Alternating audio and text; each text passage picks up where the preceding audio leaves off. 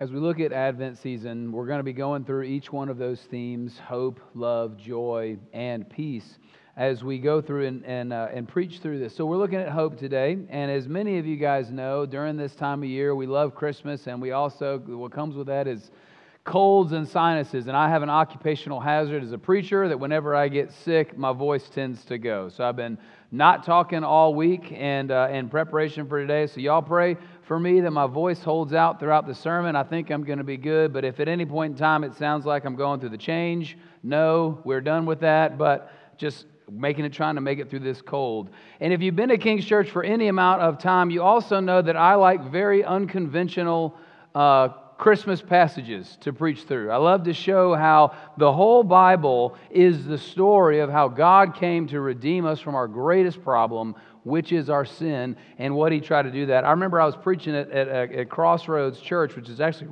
right down the road, and they were instrumental in helping us start King's Church.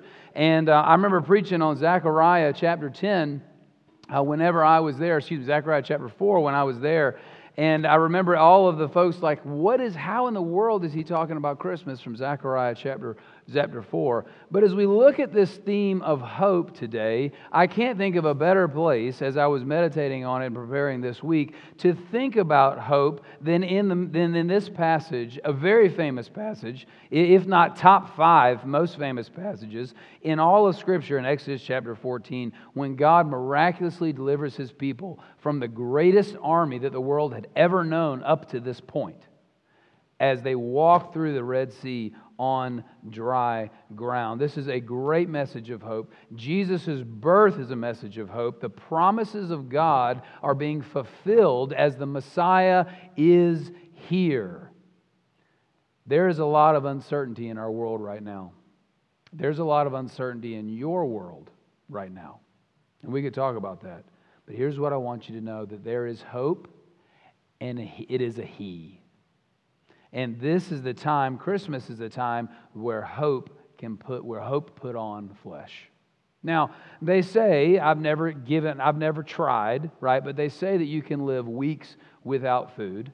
Uh, they, they say you can live about a week uh, without something to drink. Uh, they, they only use, uh, they say that you can only live actually a few days, less than two, they said, without sleep, or less than three, rather. And you can only live a few seconds without taking a breath. But how long can you live without hope? You ever thought about that? And the answer is not long. You know, one of the things that we've seen throughout the pandemic these past two years is a rise in suicide as people are isolated from each other. And suicide is, is a horrible thing, and many people struggle with suicidal thoughts. And if you do, just let me say to you, please talk to someone. I'd be happy to talk to you about it. Don't suffer alone. God never wanted you to do that. But we've seen a spike in suicides. And if you think about suicides, suicides really are someone who's come to a point where they cannot hope in anything anymore. They've lost all element of hope in their life. They can't foresee a future that can possibly be better than their present.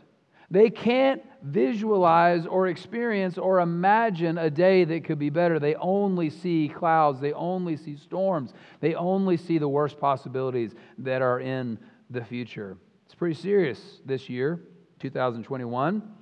The 10th leading cause of death for everybody in the country was, or those who died rather, was suicide. It was the second leading cause of death for youth and young adults ages 10 to 34. And they say, the statistics that I read, that a person commits suicide every 11 minutes. It's real. Maybe you're suffering without hope. But if these statistics are true, then certainly everyone around us, or at least many people around us, are suffering from a lack of hope. And one of the things that, if you're suffering from a lack of hope, if you just can't see a possibility of a better future, then you've either forgotten or never heard about three things. Number one, God is sovereign and rules over the earth. Number two, God is gracious and He loves you and He's forgiven your sin. He's made a way through it. And number three, and this is one that we'll actually see in this passage, that very oftentimes God brings trials into your life for his glory and your good. And in the time when we can't see hope, that's what happens. In fact, many of us, if we were to share our stories today, probably came to Christ, if you're a Christian this morning, during times when things were tough. Maybe when you were going through the midst of a trial. And in this passage, Exodus chapter 14, this is the main passage where the Israelites could look back and say, I can believe in God for my future. And that's the title of the sermon this morning Hope, looking back to look forward. For them, they would have been looking back to this text, and so can we. And for us during Christmas time, we can look back to the birth of our Savior and find hope. So turn with me in your Bibles, if you will, to Exodus chapter 14. There's a portion of it uh, printed in your order of worship this morning, but please give your attention to God's Word. Then the Lord said to Moses, Tell the Israelites to turn back and encamp near Pi Hahiroth between Migdol and the sea, and there they are to encamp by the sea directly opposite Baal Zephon. And Pharaoh will think the Israelites are wandering around the land in confusion, hemmed in by the desert. And I will harden Pharaoh's heart, and he will pursue me, and I will gain glory for myself through Pharaoh and all his army, and the Egyptians will know that I am the Lord. So the Israelites did this. And when the king of Egypt was told that the people have fled, Pharaoh and his officials changed their mind about them and said, What have we done? We have let the Israelites go and have lost their services. So he had his chariot made ready and took his army with him. He took 600 of his best chariots, along with all the other chariots of Egypt, with officers over all of them. The Lord hardened the heart of Pharaoh, the king of Egypt, so that he pursued the Israelites who were marching out boldly. The Egyptian, all Pharaoh's horses and chariots and horsemen and troops pursued Israelite and overtook them as they encamped by the sea near Pi Hahiroth, opposite Baal Zephon. As Pharaoh approached, the Israelites looked up, and there were the Egyptians marching after them, and they were terrified and cried out to the Lord. And they said to Moses, Was it because there are no graves in Egypt that you brought us to the desert to die? What have you done bringing us up out of Egypt? Didn't we say to you in Egypt, Leave us alone and let us serve the Egyptians? It would have been better for us to serve the Egyptians than to die in the desert. Moses answered the people, Do not be afraid, stand firm, and you will see the deliverance the Lord will bring you today. The Egyptians you see today will never, you will never see again. The Lord will fight for you. You need only to be still then the Lord said to Moses, Why are you crying out to me? Tell the Israelites to move on. Raise your staff, stretch it over the sea to divide the water, so the Israelites can go through the sea on dry ground. I will harden the heart of the Egyptians, so that they will go in after them, and I will gain glory through Pharaoh and all his army, through his chariots and his horsemen. The Egyptians will know that I am the Lord when I gain glory through Pharaoh, his chariots, and his horsemen. Then the angel of God, who had been traveling in front of Israel's army, withdrew and went behind them. The pillar of cloud also moved in front and stood behind them, coming between the armies of Egypt and Israel. And throughout the night, the cloud brought darkness to one side and light to the other side, so that neither went near the other all night long. Then Moses stretched out his hand over the sea, and all night the Lord drove the sea back with a strong east wind and turned it into dry land. The waters were divided, and the Israelites went through the sea on dry ground, and a wall of water was on their right and on their left. The Egyptians pursued them, and all Pharaoh's horses and chariots and horsemen followed them into the sea. During the last watch of the night, the Lord looked down from the pillar of fire and of cloud at the Egyptian army and threw it into confusion. He made the wheels of the chariots come off so that they had difficulty driving. And the Egyptians said, Let's get away from the Israelites. The Lord is fighting for them against Egypt. Then the Lord said to Moses, Stretch out your hand over the sea so that the waters may flow back over the Egyptians and their chariots and horsemen. Moses stretched out his hand over the sea, and at daybreak the sea went back to its place. The Egyptians were fleeing towards it, and the Lord swept them away into the sea. The water flowed back and covered the chariots and the horsemen, and the entire army of Pharaoh that had followed the Israelites into the sea, not one of them survived. But the Israelites went through the sea on dry ground with a wall of water on their left, on their right, and on their left.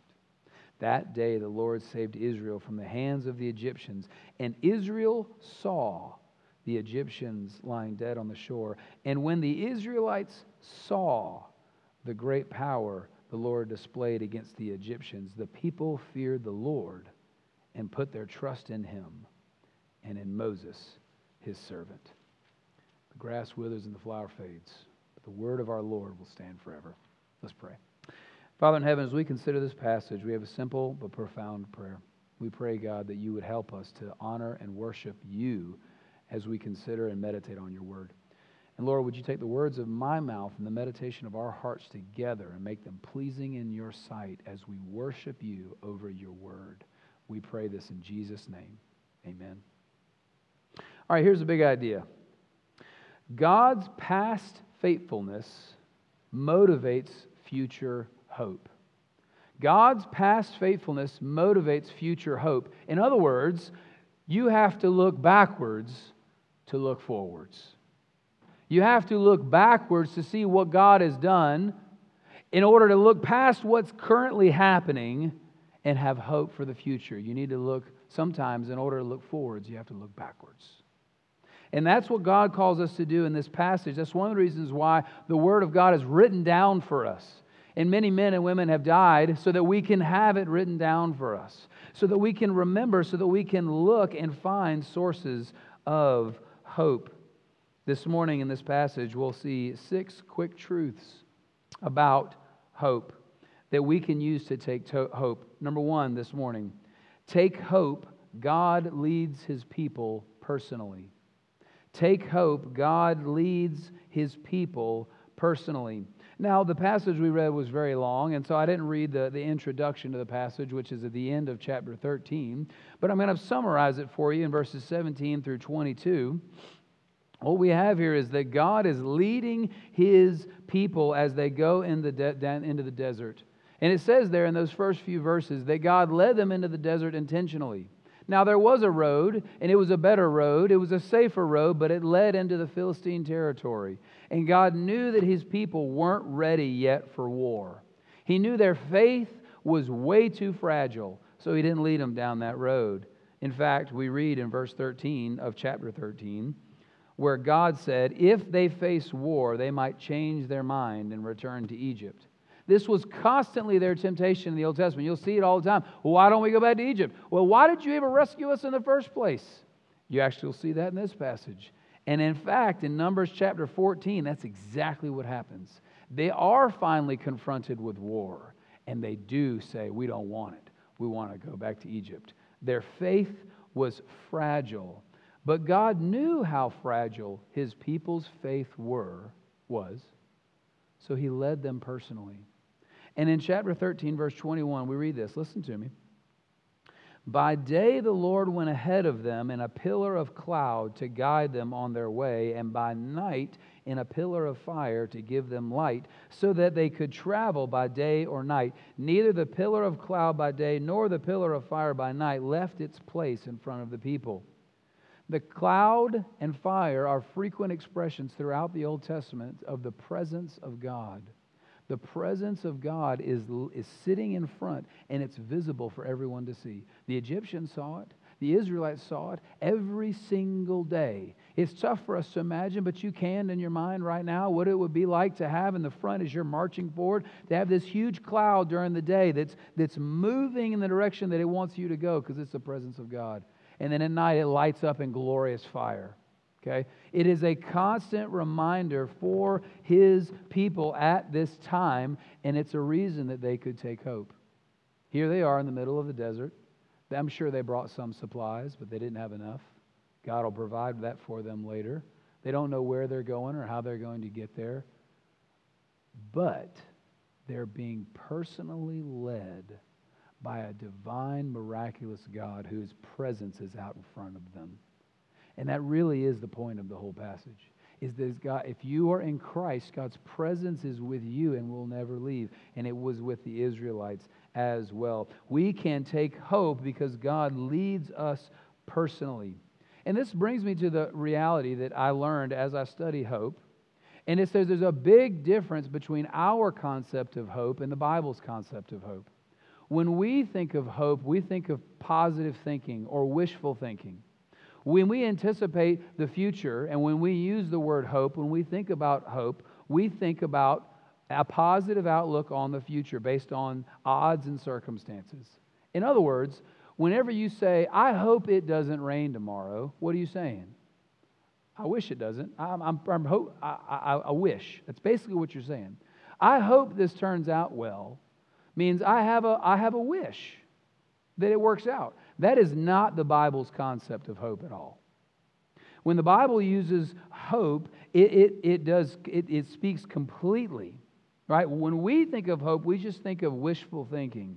But biblical hope is complete certainty that this is going to happen complete certainty that this is going to happen. When I was in Anderson as, as an associate pastor there, we had a, a wonderful woman who taught Bible study, and she explained hope like this.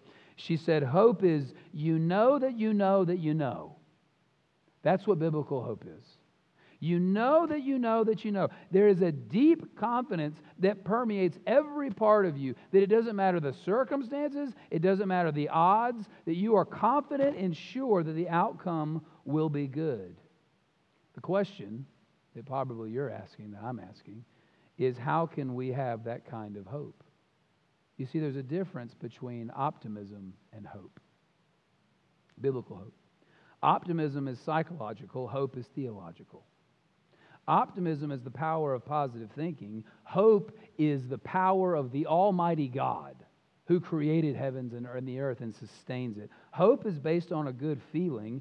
I mean, excuse me, optimism is based on good feelings. Hope is not based on a feelings, but on a reality of who God is and what He's done.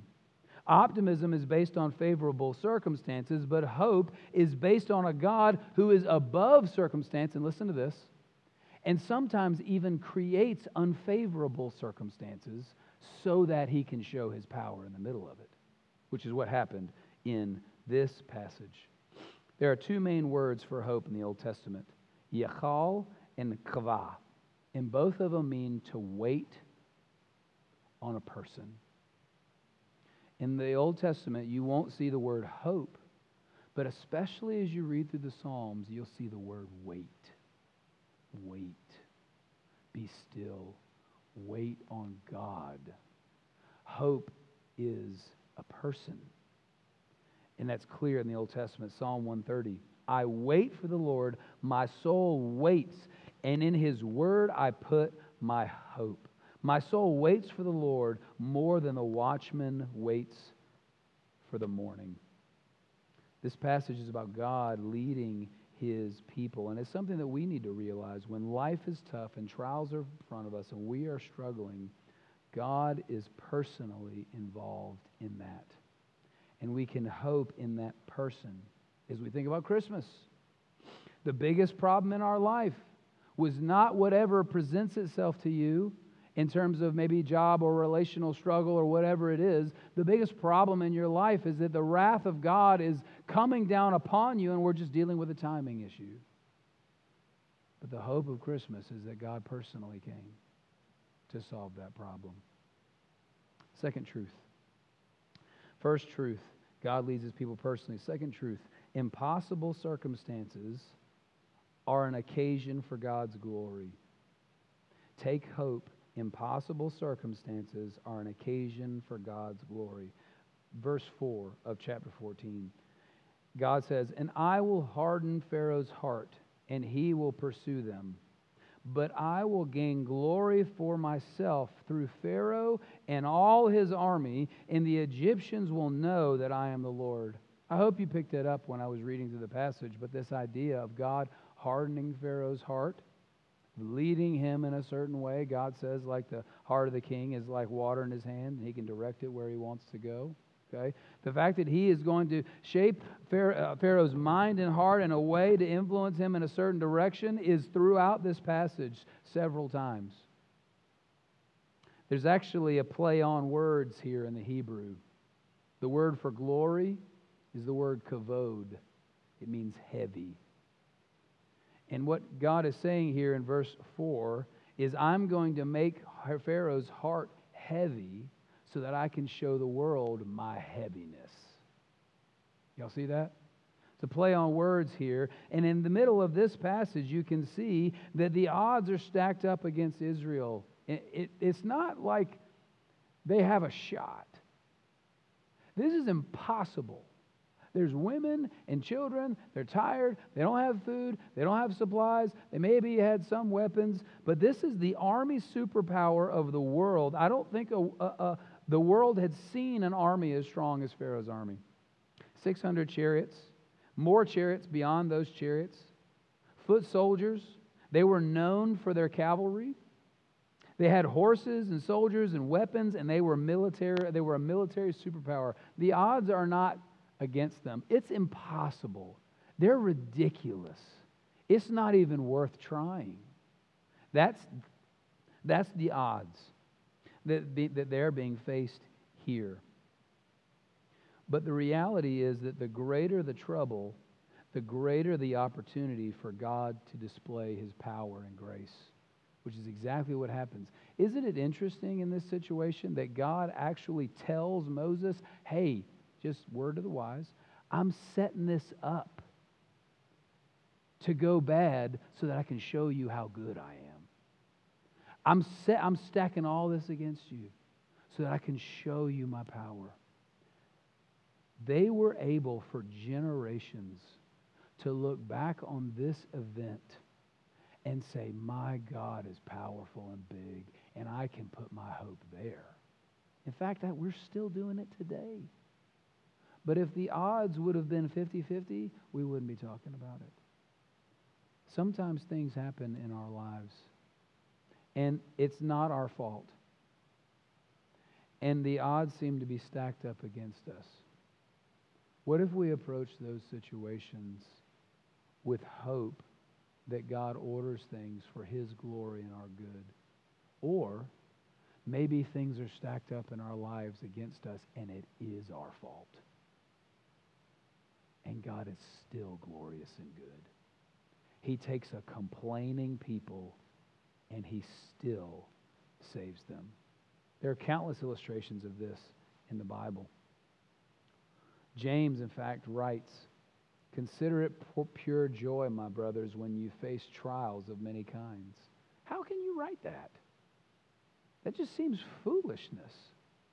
How could you consider it joy when you encounter various trials? Only if you believe that God's going to show up in this kind of way could you do that. And He did, and He does. If you look at Christmas, circumstances were pretty bad. Romans were in charge. How was God going to take on human flesh and solve the sin problem without inheriting a sinful nature? That's a ridiculous problem to solve. And then in steps the miraculous virgin birth the plan to give us a perfect human sacrifice without a corrupt sin nature. And then there's all kind of other circumstances like there's no room in the end. Oftentimes, the, the most ridiculous circumstances are occasions for God's glory. And what it means for us to have hope is to be in the middle of that, to rely on that person and that opportunity that God has in front of us. Point number three take hope, don't fear, stand firm, be still.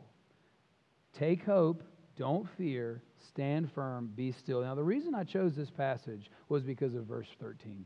The Israelites are complaining and grumbling. There's no way. Why don't we go back to Egypt? They're all upset. They're scared. They're terrified. They're crying out to the Lord. And in the middle of that, before the Red Sea parts, Moses makes this statement in verse 13 Do not be afraid. Stand firm, and you will see the deliverance the Lord will bring today. That is biblical hope. There is no odds in their favor. And to be able to stand in that moment and say, God is coming, wait and see. That is biblical hope. Hope, listen to this. You, might want to write this down. Hope is the ability to look at a situation where there is no way you can win and realize at the same time that there's no way you can lose. Did you hear that? Because of God's bigness and greatness, looking at a situation where naturally, as you look at it, there's no way that you can win. And at the same time, because of the power and grace of God, realize there's no way that you can lose. In the middle of this situation, Moses had that hope. It's interesting as we look at these commands and try to apply them to our lives. You notice how they're not, the commands aren't go do something. The commands are hold on a minute, take a step back, calm down, don't be afraid, be still. Some of your translations will say, be silent, watch. Isn't that interesting? Watch what God's going to do. Be still, watch, trust the Lord. We look at Christmas and all the stuff that was going on. And Mary, the mother of Jesus, through all the turmoil, remained steadfast. How? Through all the drama, the scandal of it all. Because God told her what was going to happen, and she hoped in that. She knew that she knew that she knew. Point four. Take hope, God has your back. Take hope, God has your back. It says here in verses 15 through 20 that the angel of Lord and the pillar of fire, they go behind. So the situation is there, the Red Sea, there's no escape, can't go across it. Egyptian army's coming. And then what God does, he's normally been leading from the front. We just read that a little minute ago, right? And what he does is the angel of the Lord and the pillar of the fire now go to the rear and form a defense barrier okay, against the Egyptian army that's barreling down on front of them. Right? we saw the power of the angel of the Lord in the Passover event when he goes through and slaughters. The angel of the Lord is present um, throughout, many times throughout the Old Testament and, and displays himself especially in a military way as he defeats an enemy. So he goes into that into the back, and then the pillar of fire itself goes into the back. And then you also remember, as I was reading, that it gave light to the Israelites, but for the Egyptians, it was complete darkness. And if you know anything about the plagues that God put on the nation of Egypt, you'll know that one of them was darkness. And here it is again complete darkness for the Egyptians, complete light. Now, I don't have time to do this today, but if we were preaching through the book of Exodus, you would see that one of the things that God is doing is systematically destroying and dismantling every one of their gods. And Pharaoh was said, was thought to be the incarnate uh, sun god Ra. Okay? They thought that he was the human form of this sun god named Ra. And here's Pharaoh at the front of the army in darkness. It's a statement that their God has no power. Okay? But the reality here in this passage is that there are very often times that we feel completely weak and vulnerable and helpless. You just got to live a little bit of life. You know, when you're in your 20s, you're invincible, right? And nothing going to happen to you, all that kind of stuff. And then a life happens, and you realize that a lot of stuff's going to happen to you, right? And in those moments, what we need to do is to realize that uh, we, we are our most vulnerable. God has our back. There was nothing the Egyptians, I mean, excuse me, the Israelites would have been able to do against that army. But God steps in the rear. Take hope. Fifth truth take hope. God will fight for you. This is the point, verses 21 through 28. This is the point of the whole passage. Is that this is why you can have hope. This is why you can know that you know that you know. This is why you can move through life with certainty as a believer in Christ, if that's your story is because God will fight for you. God fought for the Israelites by hardening the heart of Pharaoh. Verse 17 I will harden the hearts of the Egyptians so that they will go in after them. And I will gain glory through Pharaoh and all his army, through his chariots and his horsemen, and the Egyptians will know that I am the Lord when I gain glory through Pharaoh and his chariots and his horsemen. Have you ever wondered that? Have you ever thought who was in charge that day of the Egyptian army? When you see a nation of people walking through walls of water on dry ground, and then you say, let's go in after them?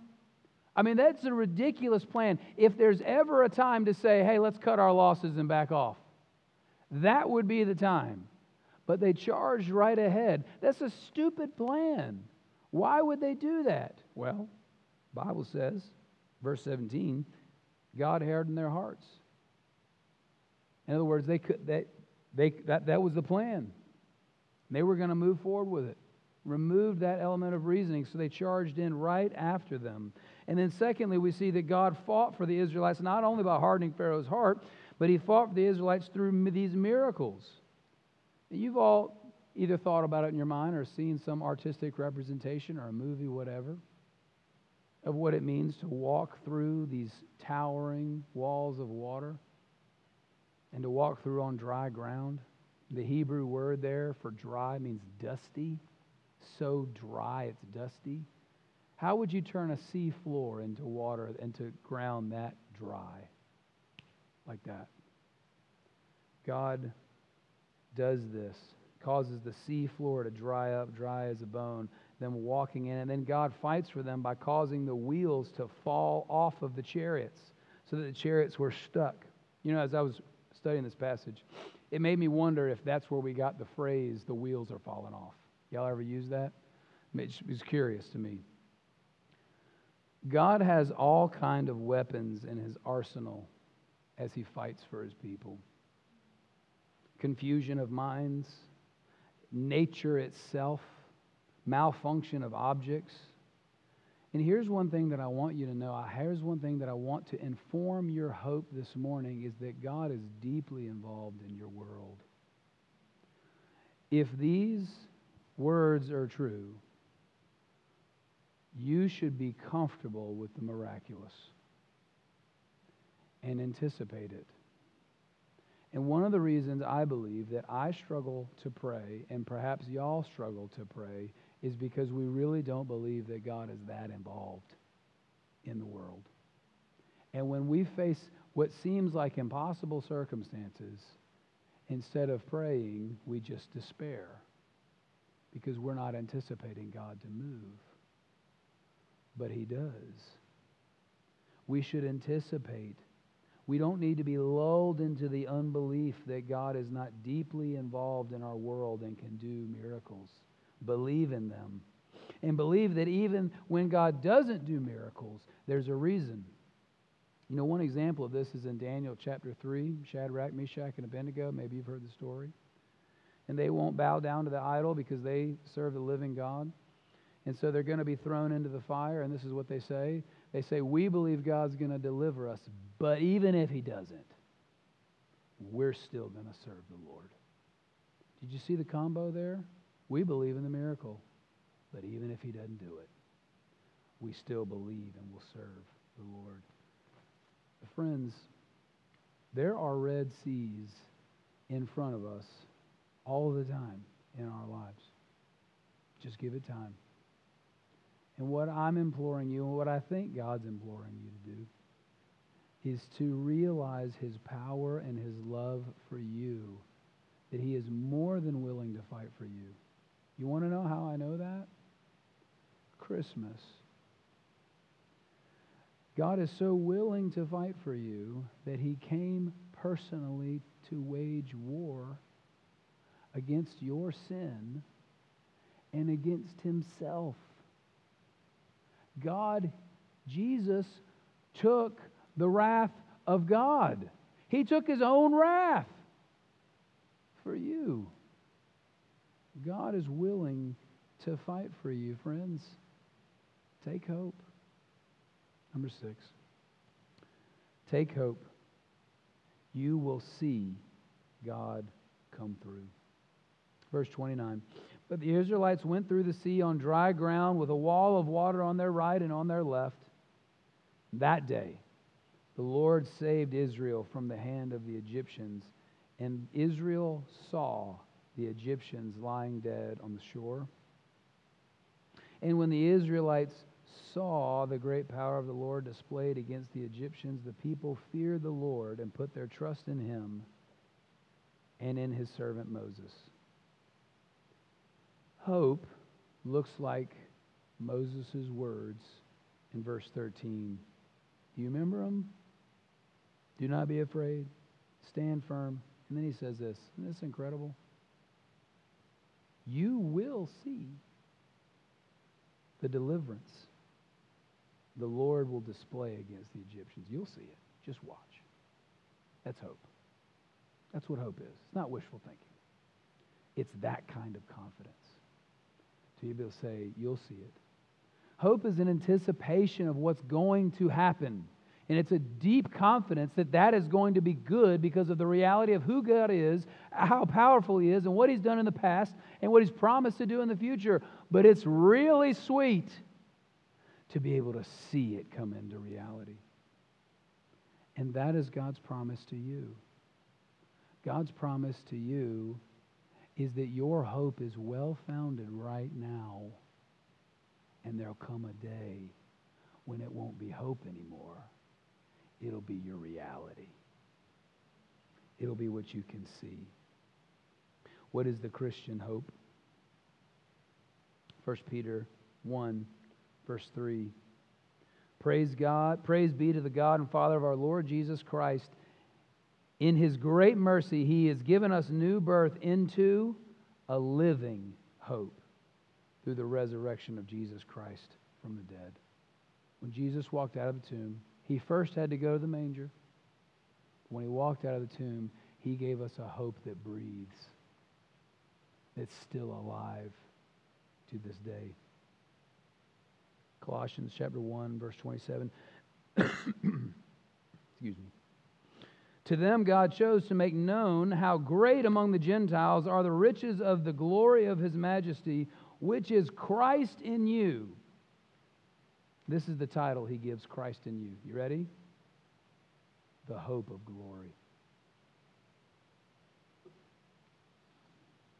And then in Romans chapter 8, the great hope is the anticipation that one day God is going to come back and make everything around us brand new forever, including you, if you're in Christ.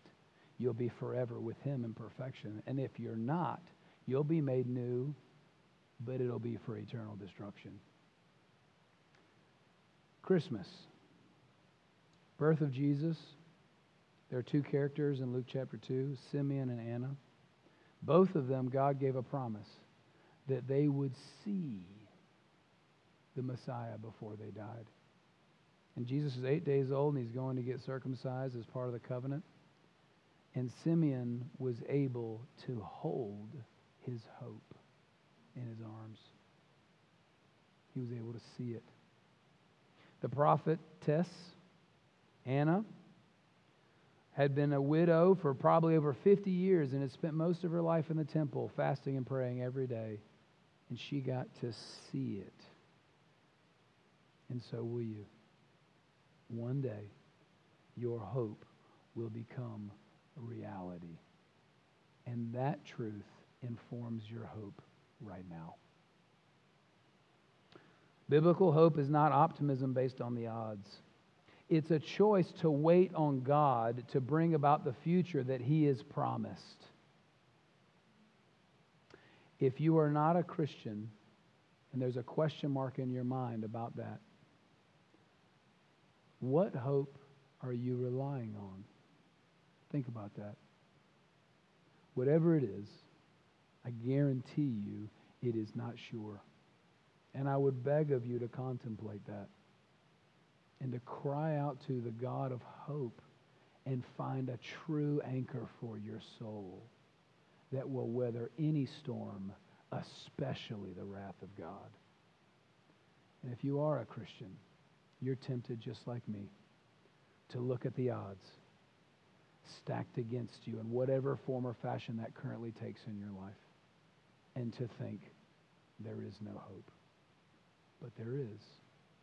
You can know that you know that you know because hope came and put on flesh. Hope is a person. He was born, he lived, he died, he rose again, and he lives right now. Hope put on flesh. and you can know that you know that you know. Merry Christmas. Father in heaven, we praise you for our hope, our sure and steady hope that we have in Christ. And as we worship you and enjoy this Christmas season, help us to do so as a people of hope. We pray in Jesus' name. Amen.